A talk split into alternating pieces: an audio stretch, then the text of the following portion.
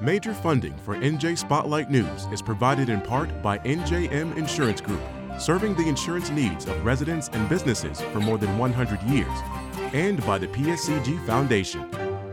Tonight on NJ Spotlight News, the next chapter in school culture wars heats up. This is a far cry away from the days of showing reproductive parts in health class and discussing abstinence. Emotions on all sides taking center stage at last night's North Hunterdon and Voorhees Regional District meeting. They're not asking to remove all books about gayness or anything like that, just a few of them that are clearly educationally unsuitable or pervasively vulgar. Also, controversy is swirling in Teaneck, where Representative Josh Gottheimer slammed the school district for inviting CAIR NJ to speak with students. My sense was of how we must come together as a community, and I clearly don't believe that CAIR is the right organization to do that. Plus, a done deal. After months of negotiations and threats of a strike, teaching unions at NJIT reach a deal. This is a, a transformative contract that's going to make all of our lives a lot easier. And paying tribute. Officials and community members gather to pay their final respects to longtime Passaic County Sheriff Richard Berdnik. NJ Spotlight News begins right now.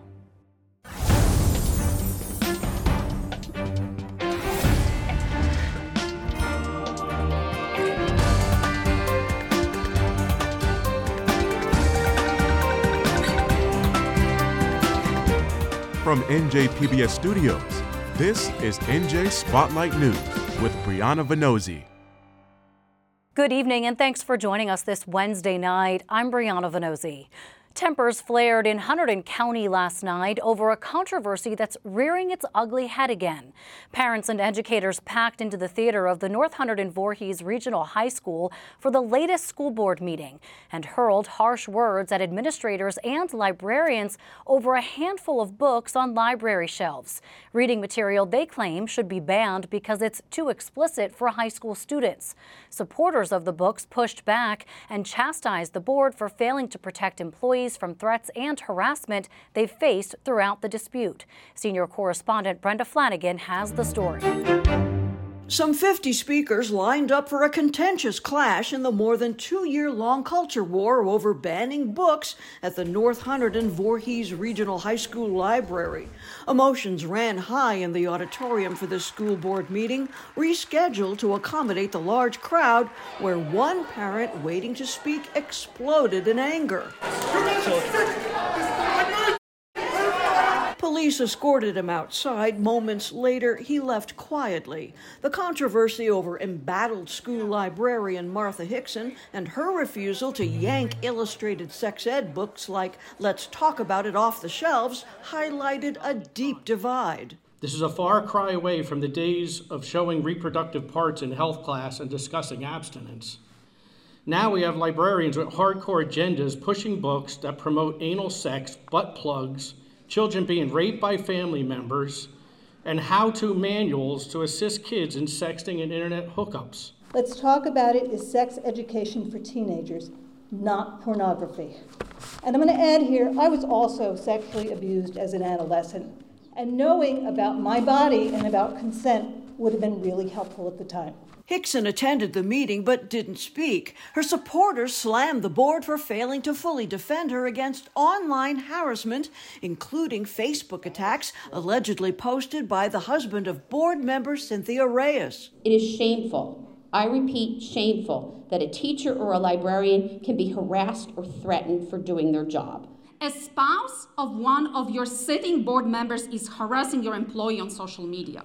And so far, we have not heard about any actions being taken against the harassers. Board President Glenn Farbanish did open the meeting by stating support for free speech and noting they'd refer any threats to police. The board is fully committed to supporting our staff in the proper performance of their educational duties. Let me be very clear we will not and do not accept or condone the use of violent or threatening language or resorting to disparaging or profane, profane language directed at our staff or anyone else. During a break, we asked Reyes, a parental choice supporter, for comment, but a board spokeswoman refused. The board president already gave a statement on behalf of the board. She doesn't speak for herself?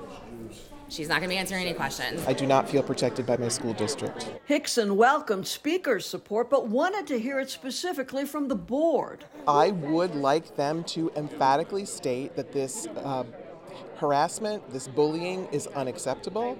I would like them to firmly state that I am doing my job and doing so with excellence. The board pointed out that no official forms challenging any particular book have been filed here, but public debate raged anyway, and it often got political. I've been through this orchestrated textbook rodeo already. Tom Saritas of Roxbury is one of four parents sued for defamation and libel by his school district librarian in another book banning battle. I wear that defendant tag like a badge of honor, like a batter getting hit by a pitch taking one for the team on the way to first base. Speakers here vowed to hold school board members accountable by recall if necessary.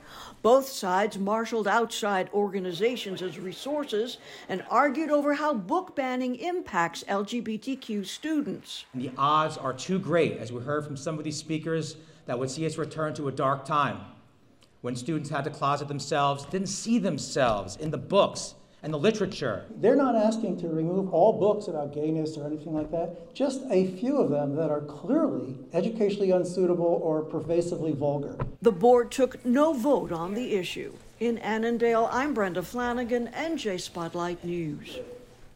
President Biden told White House reporters this week he's made a decision about the U.S. response to a drone strike in Jordan that killed three American service members, including one New Jersey native from Willingboro, and injured dozens more at the military outpost. The president declined to provide details on his decision, but reiterated he's hoping to deter a broader conflict in the Middle East. Meanwhile, it appears both Israel and Hamas remain far apart on a ceasefire deal in Gaza to free remaining hostages. According to the Associated Press, Prime Minister Benjamin Netanyahu on Tuesday rejected the militant group's two main demands that Israel withdraw forces from Gaza and release thousands of Palestinian prisoners. As the war rages, tensions remain high here at home. Controversy erupted this week over the Teaneck Public School District's decision to invite CAIR New Jersey, the Council on American Islamic Relations, to speak with students. Congressman Josh Gottheimer fired off a letter vehemently opposing the move, claiming the organization supports Hamas and promotes anti Semitism. CAIR responded to the criticism by accusing Gottheimer of making statements that have put Muslim students in harm's way. Melissa Rose Cooper reports. I heard from many of my constituents in Teaneck who called uh, and wrote me uh, alarmed by the letter they had received from the superintendent saying that he was going to bring in CAIR uh, into the school to meet with educators to teach them how to teach the students about uh, the conflict in the Middle East. And of course, um, my sense was of of uh, of of uh, of how we must come together as a community. And I clearly don't believe that CAIR is the right organization to do that. Congressman Josh Gottheimer calling out the Teaneck Public School District for its decision to collaborate with the Council on American Islamic Relations, also known as CAIR. Last week, the congressman sent a letter to Teaneck Public School Superintendent Andre Spencer expressing his strong disagreement. This is a uh, group that I don't believe is in the spirit of what the school was seeking to achieve, which is to uh, teach that hate has no place in our state uh, to bring people together and to educate teachers uh, and students about the importance of standing up to any form of terror. The congressman's reaction is very defamatory, it's very insulting, and it's a distraction from the work that we need to do as a civil rights organization. Dina Sayedahmed is the communications manager for CAIR's New Jersey chapter. While she says details of the organization's collaboration with Teaneck Public Schools can't be shared at this time, Sayedahmed maintains they're supporting the students' right to free speech. What we're seeing now uh, is very much reminiscent of what we've seen in the days and months immediately after 9-11. There's a rapid erosion of Muslim civil rights here in New Jersey. Uh, and it's important that our elected officials, including Congressman Gottheimer, uh, work actively to uphold and to protect Muslim civil rights as we see them eroding and as we see them being attacked. This isn't the first time Gottheimer has taken issues with the district. In November, he criticized the walkout in support of Palestine. Amar Halak is one of the students who helped organize the event. And we knew we would get backlash, of course, since it's like a very Zionist community, but we still did it anyway because we knew it was the right thing to do. We expect the people who, in whose trust we put Teaneck's kids um, will exercise better judgment and better care than the judgment that they've been exercising in recent months. Yigal Gross is a member of the Bergen County Jewish Action Committee. He shares similar concerns with Congressman Gottheimer. Attempts to sort of apologize away and um, disregard the concerns, legitimate concerns by members of our community um, about the safety and security of Jewish students in, T- in Teaneck schools, um, and of the community safety generally, um, and the welcoming in of what we consider to be extreme, um, dangerous ideologies, which are which which support and and, and promote terrorism uh, against innocent civilians, um, and generally taking conflicts that have no place um, uh, on, on, school grounds. A spokesperson for Teaneck Public Schools said it has not yet partnered with CAIR NJ and issued a statement saying the only organizations Teaneck Schools has partnered with are the New Jersey Division of Civil Rights and Facing History and ourselves. We feel these groups will facilitate and promote a greater dialogue around differing insights and points of view Teaneck's number one priority is to provide a safe and supportive environment for all stakeholders. For NJ Spotlight News, I'm Melissa Rose Cooper. Just days after the state's top Democratic lawmaker sent a letter criticizing design plans for Liberty State Park, the controversial task force who wants more say in the project abruptly scrapped a public meeting scheduled for last night. The task force says it's being rescheduled because of significant public interest, but advocates of the park claim the cancellation is part of a larger political ploy. Senior political correspondent David Cruz reports. There is no commercialization, there is no privatization, there could never be. State DEP Commissioner Sean LaTourette is the bane of the existence of well funded forces bent on turning Liberty State Park into a waterfront sports mecca with large scale sports and performance arenas and other commercial ventures. The department has started work on a recovery plan for the park, which includes pollution and flood mitigation and recreation facilities like basketball courts and soccer pitches. But that plan just hit a potential roadblock. This letter from Assembly Speaker Craig Coughlin and Senate President Nick Scutari warning LaTourette that the plan isn't taking into account the views by certain members of the Liberty State Park Task Force created by the legislature.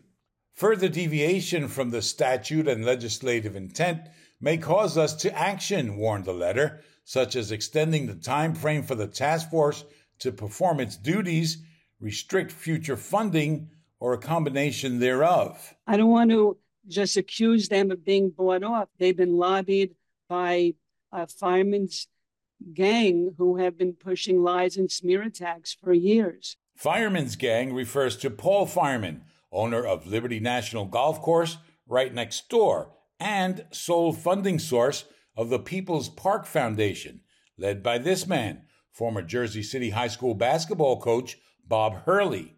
He makes $200,000 a year as executive director and sole employee of the foundation. His family foundation has also received around half a million dollars from the Fireman Family Foundation. In fact, Fireman has been spreading money around Trenton for a decade, contributing funds directly to mayors, lawmakers, would be governors, and their nonprofits.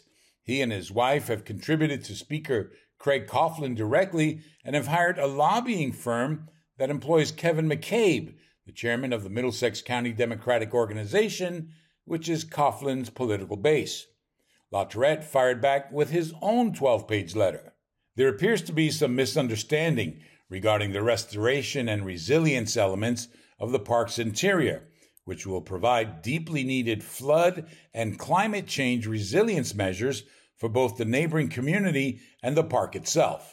When you have an impervious surface like concrete, like asphalt or whatever material, that doesn't allow water to percolate into the ground or go back as it should with natural, you know, currents go back to the to the bay area or to the ocean, right? So it just floods. State parks are not intended to provide for active recreation, notes Senator Raj Mukherjee, who represents much of Jersey City. That doesn't mean that we shouldn't take advantage of acres and acres of land to expand upon what is available for the community.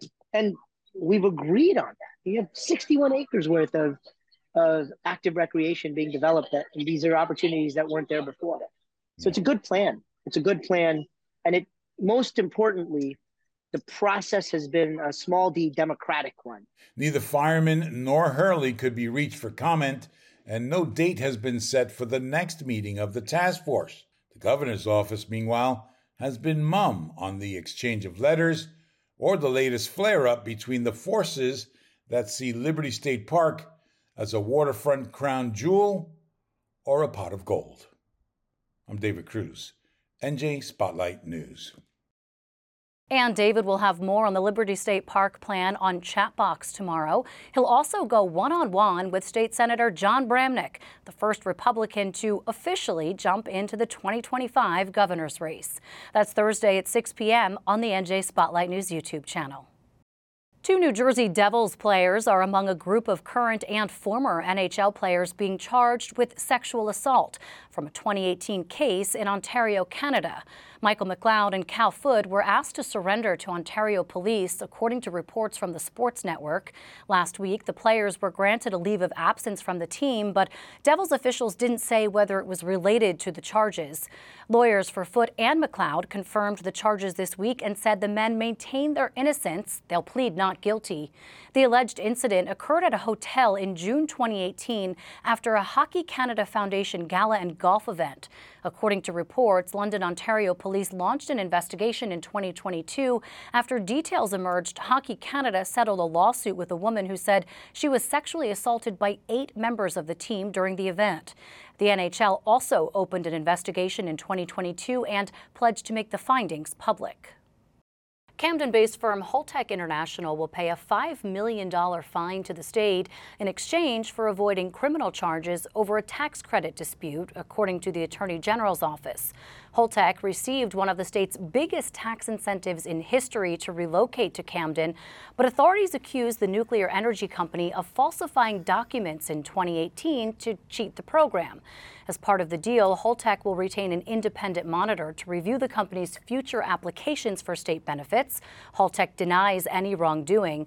Contributing writer Jeff Pillets reports details from the investigation closely mirror allegations that have followed the company for years and he joins me now. Jeff Pillets, good to see you. Excellent reporting on this. So let's just take a step back and tell us what Holtec is being charged with. Well, they've made an agreement. They're not really being charged with anything. What they've they've made an agreement to not to be charged, so in exchange for a fine to avoid criminal prosecution and monitoring for three years, as you mentioned. So basically, they're being charged with they're being accused of violating of uh, manipulating their application for state tax breaks. What did they say on the application uh, that the Attorney General's office claims was misrepresented?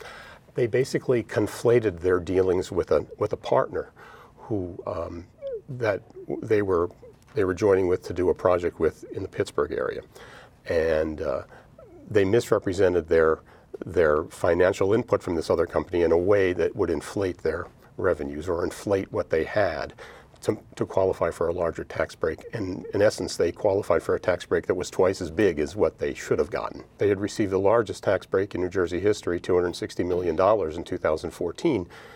And there was some problems with their application on that, and mis- they failed to inform the state that they had been debarred from federal work at the Tennessee Valley Authority in 2010. So that got them in trouble with that. They eventually they sued the state. They eventually won, but basically on technical reasons that the EDA didn't really didn't really uh, police their the application as well as they should have. So they plan to blame it on the state. But they've had other issues as well with uh, ethical issues with, with their applications and with their representations they've made on the financial side. What is Holtec saying in response to this? They're saying that they've been victimized by the state. They're saying they admitted no wrongdoing. They're saying that they continue to do good work on the forefront of clean energy, and that uh, this is they just basically agreed to this settlement, they're calling it, instead of a criminal prosecution agreement, uh, non-prosecution agreement. They're agreeing to this to avoid lengthy prosecution. So, what are the wider implications here? Because, as you mentioned, there have been uh, sort of allegations that have dogged the firm for years. Of course, at the time that these tax incentives were given out, there were groups, especially progressive groups, that spoke out about the amount of money that the state was giving, right. and I'll say what they called a lack of transparency or oversight over the program. So, what's the wider implication here? I think the wider implication is that this company is going, is going to be one of many that are looking for public subsidies as we sort of re-expand our commitment to nuclear power in, in coming years, as we try to re-expand. And uh, they're on the forefront of that. They've got technology in several areas that is being is being used not just in New Jersey but in other states, in California, in New Mexico, Michigan, New York, and um, their role is going to increase. But they're going to have to do it with public subsidies, and there's going to be increasing pressure on the public subsidies to go to a company that's has is of good character. So that's that's the wider implication as far as I can see it. These are questions, and groups around the country have had these questions and continue to ask the NRC questions about Holtec's behavior and Holtec's character. And we know you're going to stay on that uh, reporting, and we will be checking back with you, Jeff Pillets. Thank you so much. Thank you, Brianna. In our Spotlight on Business report, another labor win for a higher education union in New Jersey. Members of the UCAN union at NJIT overwhelmingly voted Tuesday night to ratify their new contract with the school. That'll cover adjunct faculty and grad workers. As Ted Goldberg reports, the group appears to be reaping the rewards of other recent labor contracts fought and won by unions at nearby universities.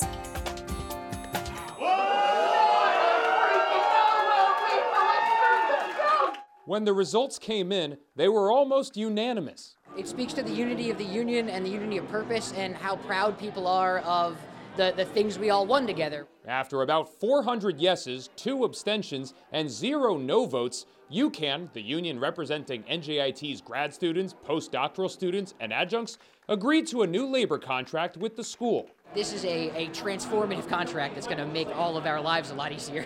These workers and students at NJIT will get benefits like pay raises and expanded health care starting in about a month, continuing over the life of the two year contract. People tell me horror stories all the time about um, uh, just, just making the rent, you know, pulling out of their savings. I mean, these are young people who don't have a lot of savings built up in the first place and uh, you know people running up credit card bills. That means being able to afford medications, being able to afford uh, daycare, being able to afford the day-to-day life things that my family, my household needs. So uh, it's a, literally a lifeline for me. PhD candidate Jose Pabon was worried that he might have to stop working. The union overwhelmingly voted to authorize a strike in early December, and whether it was a tactic or a threat, Pabon says he had long-term concerns about joining a picket line. I was absolutely concerned. I thought it was a real possibility. And unfortunately, there are places out there where a strike has very serious negative consequences for the members of the union. We fought hard. We went way into the night, and a lot of people wanted to just leave and just give up, and we just we was at our last breath. Folks at NJIT had been working without a contract for about a year and a half when the strike authorization vote happened. You guys scared the hell out of them. When they seen that it was strike authorization, they knew we were serious. And then they immediately came to, to the table because they said now it's going to get publicity. Rutgers just signed, the governor stepped in. The parallels to Rutgers are no accident. Rutgers faculty went on strike for a week last spring, and communication never stopped between the faculty at Rutgers and NJIT. A lot of our members helped Rutgers. We went over there to help them strike because we know we was on deck. We had a very intentional impact here and a coordination between all of our bargaining tables. So when we started bargaining this round, we had all of our contracts expire at the same time in June of 2022. Patrick Nolan leads one of the Rutgers unions that went on strike. Our members wanted a good, strong contract, whether they were at Rutgers or at NJIT, and they were willing to take the votes, take the steps necessary to make that clear to management at both institutions. So that's the result of it, whether it was fear, concern, or just respect for our members. In response to the new contract, NJIT put out this statement. NJIT is very happy to have reached an agreement that has been ratified by UCAN membership and we look forward to continuing a positive relationship with all the talented and dedicated employees who serve our students and our university. The next labor contract will be in two years. Until then, three, two, one. UCAN is popping bottles and celebrating what they call a historic victory. In Newark, I'm Ted Goldberg, NJ Spotlight News. On Wall Street, stocks turned lower today after the Fed decided not to cut interest rates, but indicated a cut could be on the horizon. Here's how the markets closed. And finally, a somber day in Passaic County as loved ones and community members paid their final respects to Sheriff Richard Berdnik. Funeral services for the longtime sheriff were held this morning at the Cathedral of St. John the Baptist in Paterson. Berdnik died of a apparent self-inflicted gunshot wound last week after walking into the bathroom of a Clifton restaurant. And many questions remain about the death of a man who spent decades in law enforcement. Local, state, and federal leaders were among those attending the service. Passaic County offices and historic sites were closed today to allow for workers to attend. Berdnik was born and raised in Clifton. He spent nearly 30 years with the Clifton Police Department and served as county sheriff since 2011. He's survived by his wife and four adult children. That does it for us tonight. I'm Brianna Vannozzi for the entire NJ Spotlight News team. Thanks for being with us. Have a great evening. We'll see you back here tomorrow. New Jersey Education Association, making public schools great for every child. And RWJ Barnabas Health. Let's be healthy together.